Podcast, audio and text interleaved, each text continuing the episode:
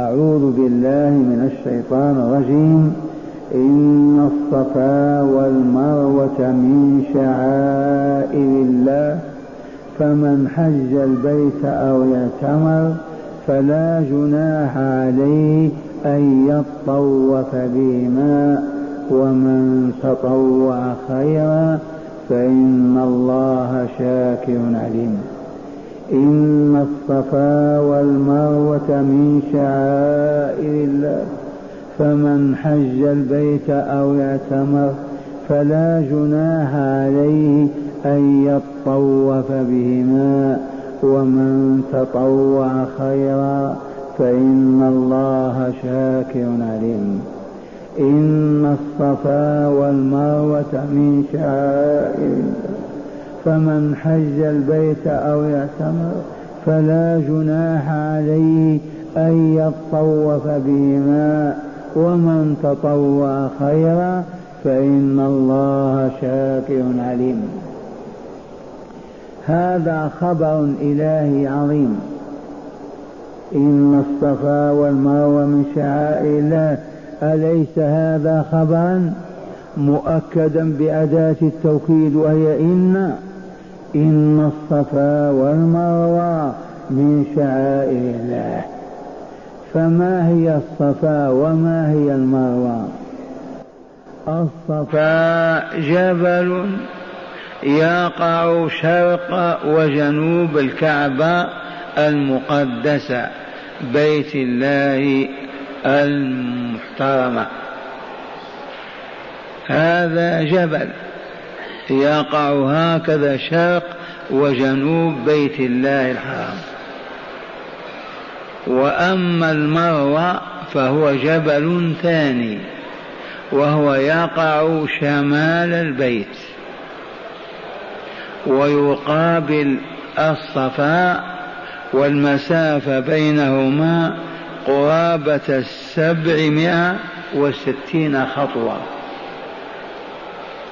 سبعمائة وستين خطوة تقريب ثلاثمائة متر وزيادة ما بينهما.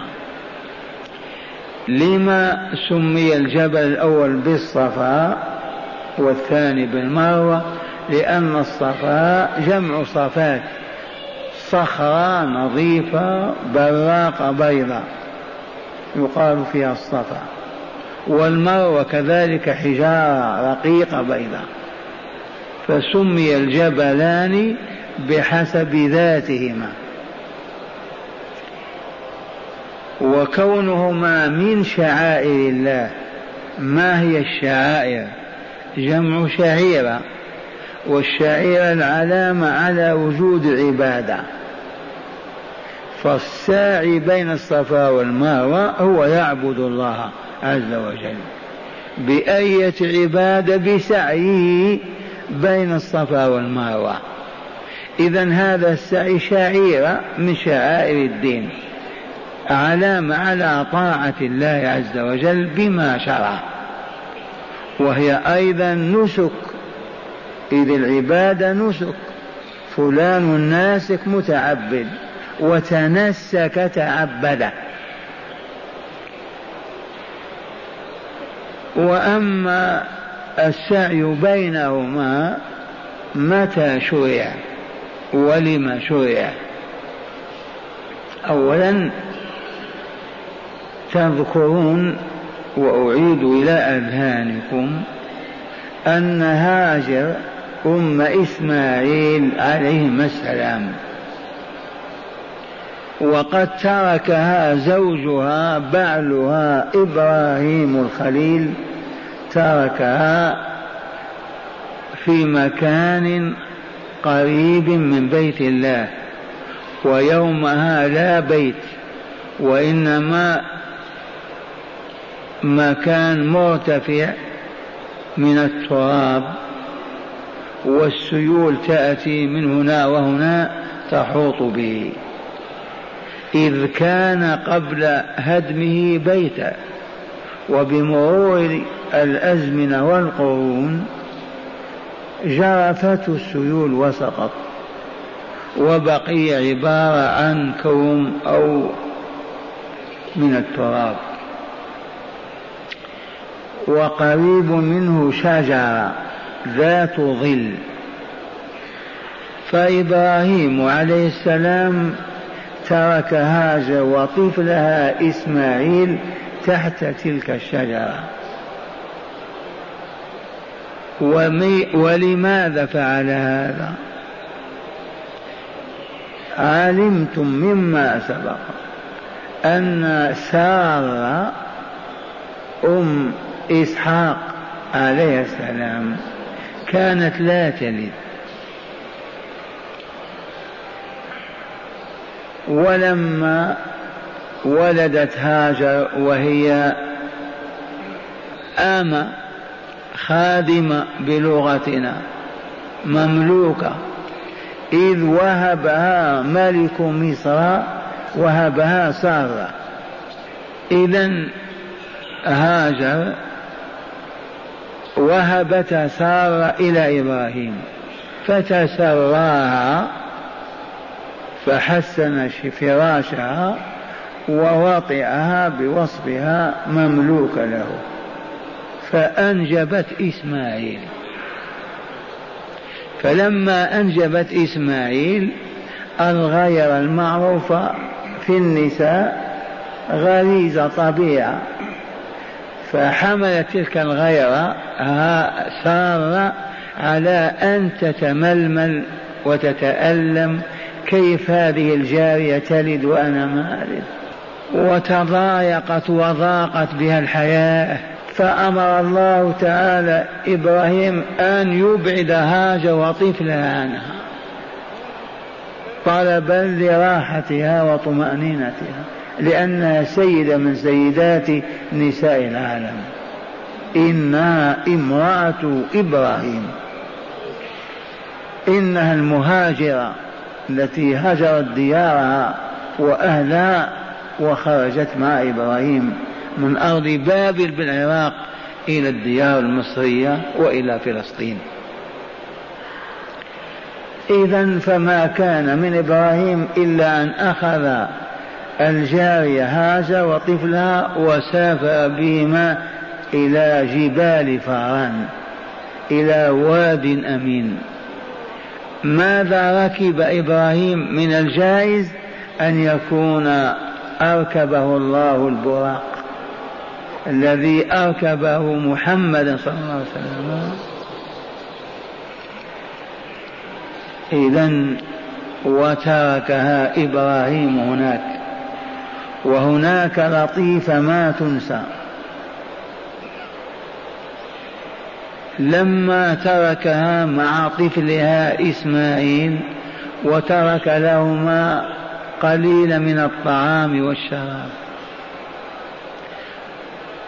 وأدبر راجعا إلى أرض القدس، نادته آه الله أمرك بهذا يا إبراهيم، آه الله أمرك يا إبراهيم أن تتركني وطفلي في هذا المكان، ما به إنسان بل هو لا حيوان. فالتفت إليها وقال إي نعم يا هاجر. قالت إذن فاذهب فإنه لا يضيعنا. هذه الكلمة وصحت ورددها أبو القاسم صلى الله عليه وسلم. هذه هو عنصر التوكل على الله وقلبه. من لم يرزق مثل هذه الكلمة ما هو بشيء، وإن ادعينا الإيمان والإسلام والتوكل. ما إن علمت أن الله أمره أن يتركها وطفلها هناك في ذلك الوادي تحت تلك الشجرة، حتى قال إذن فاذهب فإنه لا يضيعنا. عرفتم معنى التوكل؟ الاعتماد على الله وتفويض الأمر إليه. أمرك فاقبل الأمر وسلم, وسلم إليه. وارض بما رضي لك فإنه لن يضيعك. ونحن نقول لبعضنا البعض إذا حرم الله بيع أو شراء مادة من المواد اتركها، أطع ربك، استجب لأمر مولاك، واعلم أنه لن يضيعك. لا تبع هذا الحرام، لا تستورده، لا تؤذي به المؤمنين والمؤمنات، لا تحتج بأن بضاعتك لا تروج وأن الزبناء يتركونك ويذهبون إلى غيرك. هذه كلها وساوس الشيطان. أنت مع الرحمن، حرم عليك أن تبيع هذا النوع من البضاعة، لا تبيعه واصبر وإن تركك الزبناء وأهملوك ولم يعودوا إليك فإن الله لن يضيعك. وهكذا كل من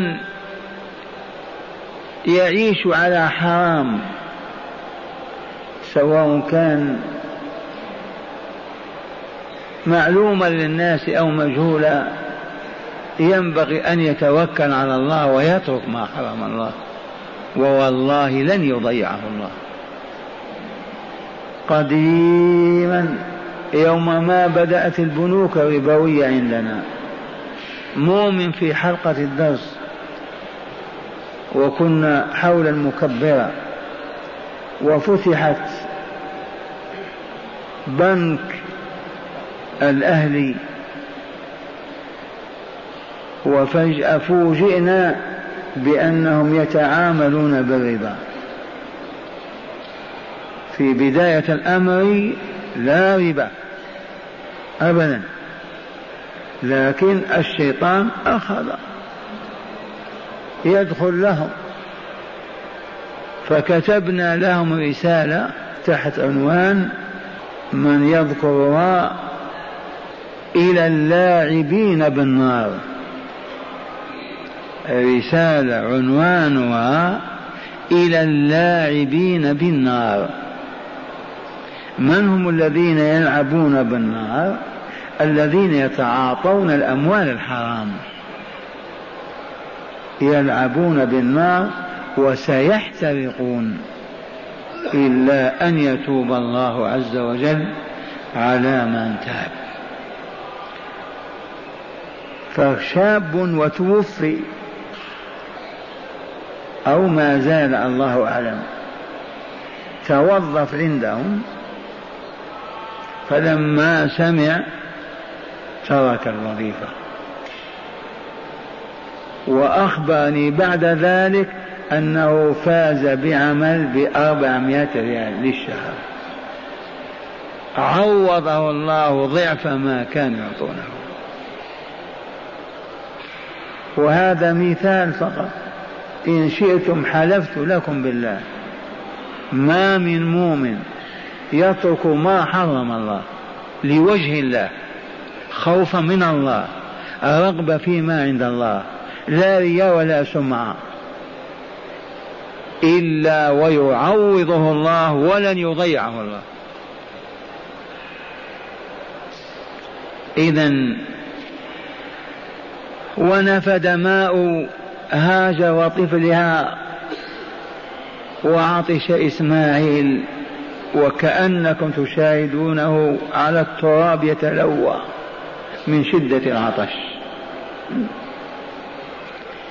ونظرت يمينا وشمالا فلم ترى أحدا، لا طائر يطير يدل على وجود ماء، ولا إنسان يمر بها.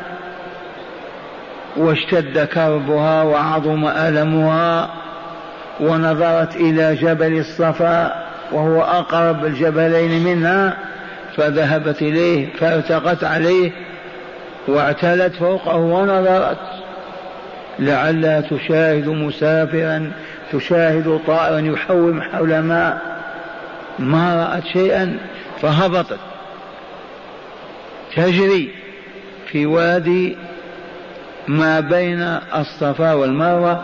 يوجد واد في ذلك الزمان وعلامته اليوم العلامة الخضراء في أول عمود وفي آخر عمود. الميلان الأخضران قبل الكهرباء يصبغونهما بالأخضر ويقال فيهما الميلان الأخضران. الآن الكهرباء الخضراء. تلك المسافة كانت سيلا واديا إذا سال منخفض، إذا وصلت إليها تسرع وتجري حتى ترتفع لأنها تطلب الماء، وهكذا حتى تصل إلى جبل مروى فتعلوه وتصعد فوقه وتنظر يمينا وشمالا فلم ترى شيئا فتعود حتى اكتمل لها سبعة أشواط. وأخيرا سمعت نداء فكانت تقول أسمعت أسمعت هل من غياث، وإذا بها وإذا بجبريل عليه السلام في صورة رجل نظيف الثياب حسن المنظر واقف على رأس إسماعيل تحت تلك الشجرة فدنت، فلما قربت منه قال جبريل بقدمه هكذا إلى الأرض ففار الماء. فلهذا ماء زمزم أفضل ماء على الإطلاق لأنه كان بهمزة جبريل، فلما فار فرحت هاجر وانثلج شرطها وأخذت تزم الماء بالتراب حتى لا يسيح هنا وهناك، خافت أن يكون ينفد فضمته زمته حشرته بما تضع من التراب ليكون في مكان واحد. وكأنكم مع رسول الله صلى الله عليه وسلم وهو يقول رحم الله أم إسماعيل لو تركته لكان عينا معينا. آه رحم الله أم إسماعيل لو تركته لكان عينا معينا يسيل الدهر كله، لكن هي حصرته وزمته فلهذا سمي زمزم. ماذا تقولون عن زمزم؟ ماذا تعرفون عن زمزم؟ زمزم يقول فيه رسول الله صلى الله عليه وسلم زمزم طعام طعم وشفاء سقم. وإليكم بيان الشفاء وبيان الغذاء. تذكرون أبا ذر الهذلي كان يرعى غنما مع أخ له فبلغه أن نبيا قد ظهر في مكة وأنه على كذا وكذا، فقال لزميله ارعى غنمي حتى أدخل مكة وأتيك بالخبر وأعرفك بما تم في هذا الشأن. فقال زميله على الرحب والسعة أروح. فدخل مكة مع من يتكلم ممنوع الكلام، من يسأل، فتفرس في علي بن أبي طالب وخلا به وسأله قال إي نعم وامش ورائي وسأصل بك إن شاء الله إلى النبي محمد صلى الله عليه وسلم. وقال له هناك عيون إذا رأيتني وقفت أو جلست ما تقف امشي فمشى لما رأى علي أحد الطغاة يلاحظه وهذا البدوي وراءه، جلس علي يصلح حذاءه. الحذاء كان بعقود أو خيوط يصلحه. ومشى البدوي ومشى علي وراءه حتى وصل إلى دار الأرقم ابن أبي الأرقم، وكان فيها رسول الله صلى الله عليه وسلم والجماعة المؤمنة ما بلغوا عشرة بعد. فشهد أن لا إله إلا الله وأن محمد رسول الله، وقال لأفجرنها قبل أن أذهب إلى غنمي حتى لا أنساها. وجاء وإذا برجالات قريش حول الكعبة في ظلها يضحكون ويلعبون، فوقف بينهم وقال أشهد أن لا إله إلا الله وأشهد أن محمد رسول الله. وما إن قال حتى هبوا إليه، هذا يضرب، هذا يصفع، هذا يأكل، هذا يسحب، وانتصر له أحدهم فقال لي اتركوه لحاله. قال فتركوني فأخذت أزحف أزحف أزحف الدماء تسيل حتى وصلت إلى بئر زمزم، فغسلت نفسي ودمائي بزمزم وشربت فاسترحت وبقيت حول زمزم أربع وعشرين ساعة يشرب من زمزم فقط ويغتسل، فتماثل للشفاء. وأراد أن يمشي ثم قال لا، لابد أيضا أفجرها. فأتاهم ورفع صوته أشهد أن لا إله إلا الله وأشهد أن محمد رسول الله، فقاموا إليه ففعلوا ما فعلوا أمس، وبلغ ثلاثة أيام ثم طابت نفسه وماشى. أما الحبيب صلى الله عليه وسلم فقال له عد إلى غنمك واسكت، فإن بلغك أنني ظهرت فتعال، لكن ما أخذ بالنصيحة. ما هو المرهم الذي كان يعالج به جراحاته يرحمكم الله؟ في مرهم في صيدلية. إذن ما هو الطعام الذي كان يأكل؟ بقلاوة وإلا رز باللحم مندي. إذن فقولوا صلى الله عليك يا رسول الله وسلم ماء زمزم طعام طعم وشفاء سقم، ولا تسأل. وقد قال صلى الله عليه وسلم تضلعوا، من شرب من زمزم فليتضلع. ولقد رأيت رجلا أيام الشبيبة يشرب الدلو الدلوين تبات، ووالله لا يوسع بطنه هكذا. لو شرب ماء النيل أو الفرات أو ماء كذا لدخل المستشفى على الفور، ولكن ماء زمزم طعام طعم وشفاء سقم. هذه الآية باقية إلى اليوم ببقاء الإسلام. إذن وما الذي تم لهاجر؟ ما زالت هناك حتى جاءت قبيلة جورهم اليمنية مرة، فشاهدوا طائرا يحوم في المنطقة من بعيد، ولهم رائد يطلب الماء لهم.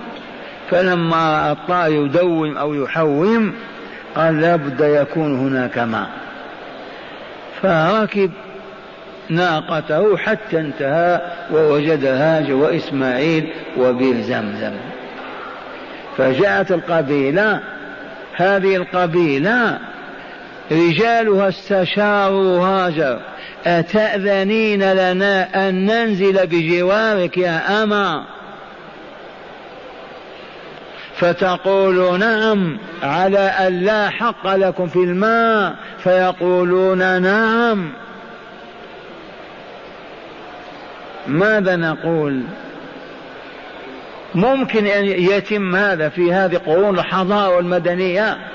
والله لا يأكلونها بأجلهم ولا يستأذنون منها ويطردونها أيضا لو تتكلم. فانظر كيف هبطت البشرية. هذه الحادثة عندها ستة آلاف سنة أو أكثر. مرأة وحدها مع طفلها تملك ماء، قبيلة كاملة برجالاتها يستأذنونها يطلبون الإذن: تسمحين أن ننزل حولك؟ ثم يستأذنونها في الماء فتقول على شرط أن لا حق لكم في الماء، الماء مائي. فيقولون نعم لك ذلك، فلا تعطيهم الماء إلا برضاها وإذنها. أين الحضارة وأين التمدن وأين الرقي وأين وأين؟ البشرية كانت أفضل مما هي الآن ملايين المرات في العهود فقط والمواثيق. أين العهود والمواثيق الآن في العالم؟ يأكلونها أكلا ويمزقونها. وكان الإنسان في أول أمر إذا عاهدك لن يتراجع أبدا ولو مات. والشاهد عندنا في هاجر عليه السلام. وكان إبراهيم يتردد عليها، يأتي يزورها يتعهد تركته. ولنا أيضا حكمتان ذهبيتان الغافلون لا حق لهم بها. جاء إبراهيم في مرة من مرات بعدما كبر إسماعيل وأصبح يقوى على أن يرعى الغنم، على أن يأتي بالحطب، فأخبر هاجر أمه أن الله أمره بذبح إسماعيل قربانا لله تعالى. وآية ذبح إسماعيل في سورة اليقطين والصافات: إذ قال لولدي إني أرى في المنام أني أذبحك فانظر ما لا ترى. قال يا أبت افعل ما تؤمر، الذي أمرك ربك افعله. هل يقولها الآن ابن لأبيه؟ ما أمرك الله بيا والدي فافعله، ولن تسمعها. افعل ما تؤمر، ستجدني إن شاء الله من الصابرين. وطيبت هاجر وحسنت ثوبه وأعدته وأعطته لأبيه ليخرج به إلى منى، وأخذه إلى منى. كيف حال هاجر؟ هذا الطفل الذي خرج من بطنها عصارة لحمها ودمها، لازم غربتها في دار الغرباء. يأذن الله لأبي أن يذبحه، فترضى هذه المؤمنة ولا تسخط ولا تبكي ولا تنتف شعرها ولا تندب لحمها. أروني مؤمنة من هذا النوع.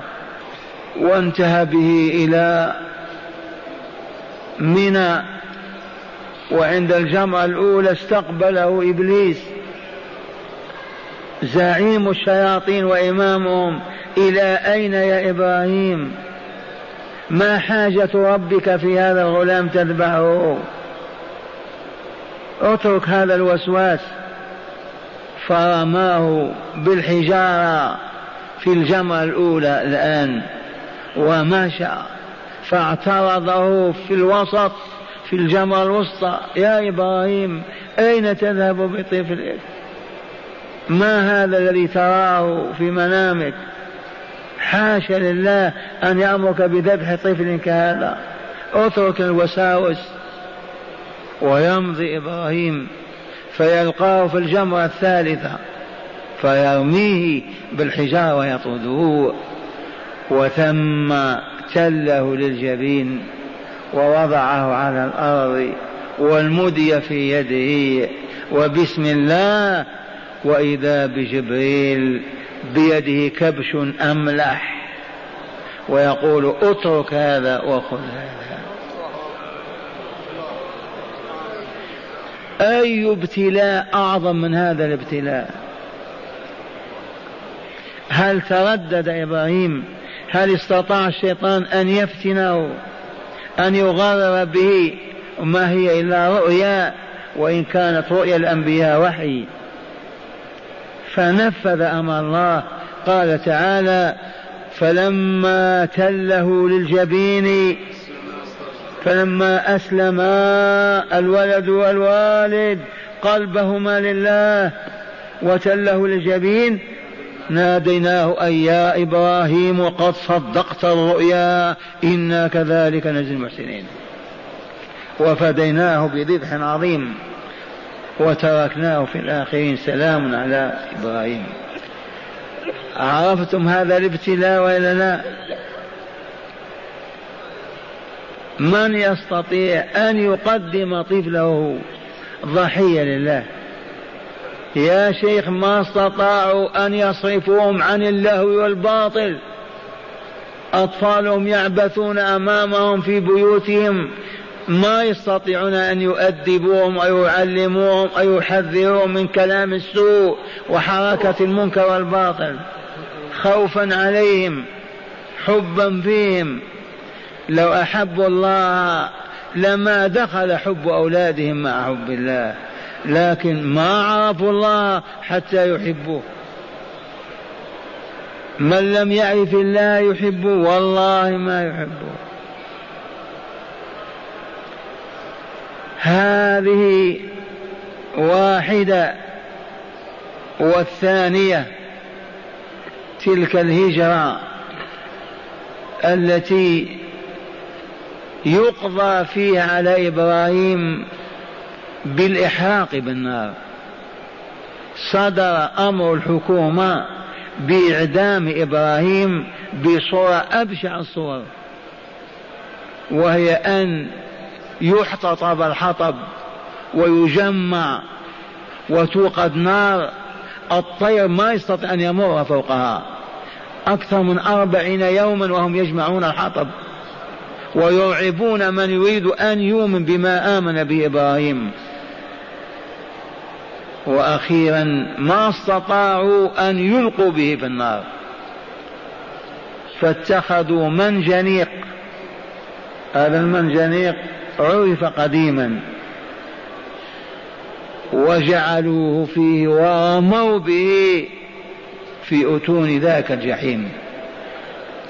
وقبل أن يصل مسافة بعيدة على الأقل مئة متر، قبل أن يصل عرض له جبريل في الطريق: هل لك يا إبراهيم حاجة؟ هل لك يا إبراهيم حاجة؟ قال: أما إليك فلا، حسبي الله ونعم الوكيل. أما إليك فلا، لا حاجة لي عندك، يكفيني الله. ما إن قال هذه الكلمة الخالدة حتى صدر أمر الله إلى النار، وهي مخلوقة الله: يا نار كوني بردا وسلاما على إبراهيم. فبادت، ولولا قوله تعالى لها سليما سلاما لكان إبراهيم يموت من شدة البرد. تحولت إلى ثلوج. فلهذا وقع والله ما أتت النار إلا على كتافه في يديه ورجليه. احترق ذلك الحبل وخرج إبراهيم يمشي وجبينه تتفصد بالعرق. وودعهم وخرج مهاجرا مع من؟ مع سارة وابن أخيه لوط عليه السلام ابن هاران أخو إبراهيم. إلى أين؟ لا ناقة ولا بغل, بغل ولا ولا على أرجلهم حتى انتهوا إلى ما وراء سينا إلى مصر. والشاهد عندنا في قول الله تعالى وإذ ابتلى إبراهيم ربه بكلمات اذكر يا رسولنا واذكر يا مسلم معنا اذكر إذ ابتلى إبراهيم إذ ابتلى إبراهيم ربه بكلمات فأتمهن قال إني جاعلك للناس إماما. الكلمات أوامر محدودة أتمها إبراهيم طاعة لله إذعانا لأمر الله انقيادا لربه أتمها ففاز بأعظم جائزة عرفتها البشرية. ما هي؟ إني جاعلك للناس إماما. أنت إمام البشرية من أجل ماذا؟ من أجل صبري ويقيني وتحملي.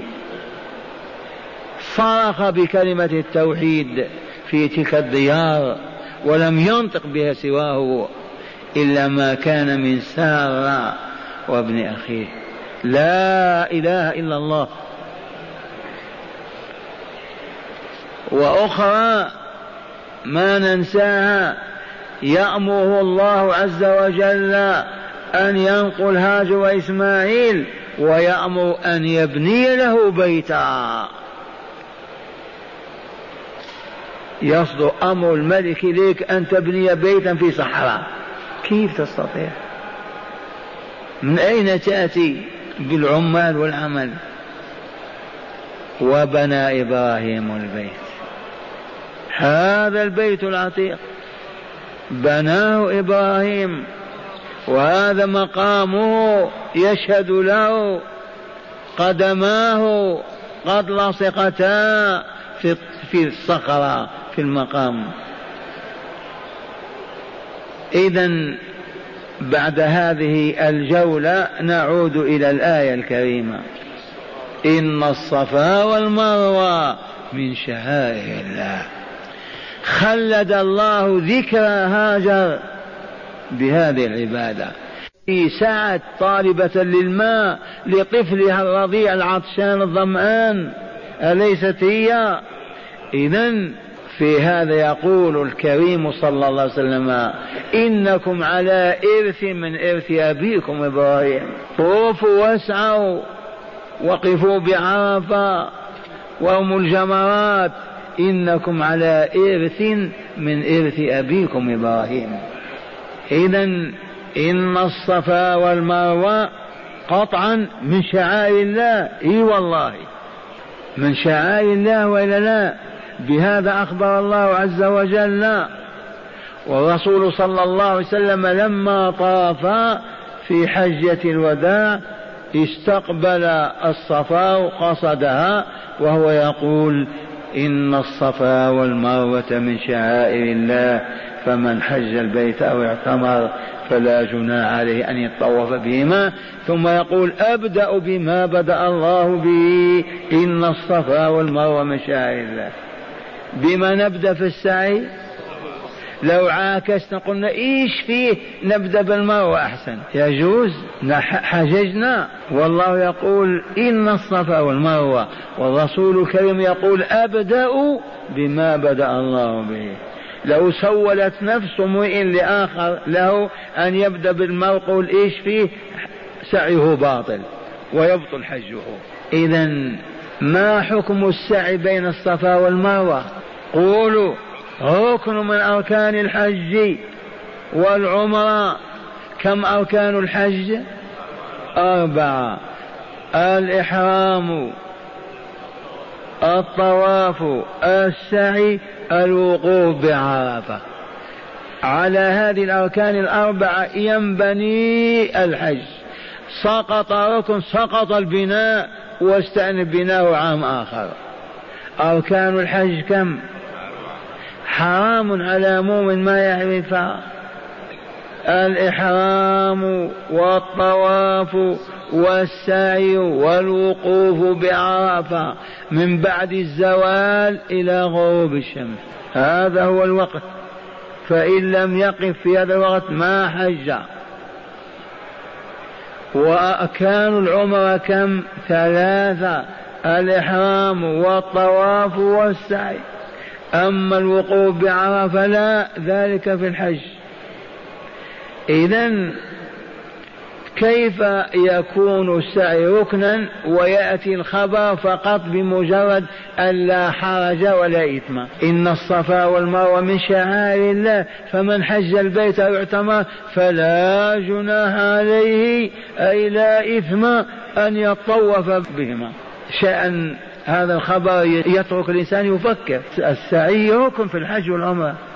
كيف يقول تعالى فلا جناح عليه، أي لا إثم ولا حرج أن يطوف بهما؟ عرفتم هذا السؤال؟ نحن الآن علمنا أن السعي ركن الحج والعمرة. إيه نعم. يأتي الخبر يقول لا جناح عليه أن يطوف، معناه إذا لم يتطوف لا شيء. فما هو المخرج من هذا السؤال؟ المخرج يفتح الله علينا وعليكم. تقول الرواية أن رجلا يقال له إيساف، وامرأة يقال لها نائلة. نائلة الآن فيه نساء يسمون بنائلة، وإلا لا، إيساف ونائلة. تقول الأخبار وقد تصح أنهما زنيا في الكعبة. أمر عظيم هذا ولا؟ ولا تعجب ولا تعجب، لقد زنوا في الحرم وهم يدعون الإسلام. فمسخهم الله صنمين فوجدوهما حجارة، تمثال لإيساف وآخر نائلة. فأخذوهما فوضعوا إيساف على الصفا ونائلة على المروة، والجهل يتبركون بهما ثم عبدوهما مراحل. إذن وأصبحوا يسعون بينهما. فجاء الإسلام بأنواره وشرع الله السعي، فأحجم المؤمنون. قالوا كيف كيف نسعى وكنا في الجاهلية نسعى بين إيساف ونائلة؟ فخافوا، فأنزل الله هذا الخبر ليرفع عنهم ذلك الخوف وذلك اللبس. إن الصفا والمروة من دين الله وشعائره وعبادته، فمن حج البيت واعتمر فلا حرج عليه أن يطوف بهما. الآن زال الإشكال وإلا لا؟ إن الصفا والمروة من شعائر الله، فمن حج البيت أو اعتمر فلا جناح عليه أن يطوف بهما. لما هناك حج وهناك عمرة؟ ما الفرق بينهما؟ الحج لغة القصد، حج المكان قصدا، حجك فلان قصدك. ولكن شرعا هو قصد بيت الله الحرام لأداء مناسك معينة. تبهتم؟ وهو خاص بأشهر الحج، خاص بأيامه المعروفة. الحج أشهر معلومات، شوال القعدة عشر أيام أو تسعة فقط من ذي الحجة. أما العمرة فهي الزيارة لما عمر المكان يعمره إذا وجد فيه، أيما مكان تزوره تعمره. فالعمرة اعتمار لبيت الله وزيارة له، ولهذا الحج له أشهر معلومة وله يوم معروف عاشر الحجة، والعمرة تصح في كل أيام السنة إلا أنها في رمضان أفضل، إذ مؤمنة تخلفت عن الحج مع رسول الله صلى الله عليه وسلم فحزنت لذلك وبكت، فمسح رسول الله دموعا وهو من هو الرؤوف بالمؤمنين الرحيم: يا فلانة رمضان قريب فاعتمري، فإن عمر في رمضان تعدل حجة معي، لا تبكي ولا تحزني، جاءك المانع ما استطعت. مرضت فبكت، فقال لها: أي فلانة اعتمري في رمضان، فإن عمرة في رمضان تعدل حجة معي. إذن عرفنا الحج والعمرة. وقوله تعالى: فمن تطوع خيرا فإن الله شاكر عليم. ماذا نفهم من هذا الخبر العظيم؟ من تطوع أي فعل تطوعا لا وجوبا وإلزاما، يدخل في هذا نوافل الصدقات، نوافل الزكاة، نوافل الصيام، نوافل البر والإحسان، نوافل الحج والعمرة. التطوع ضد ما هو واجب.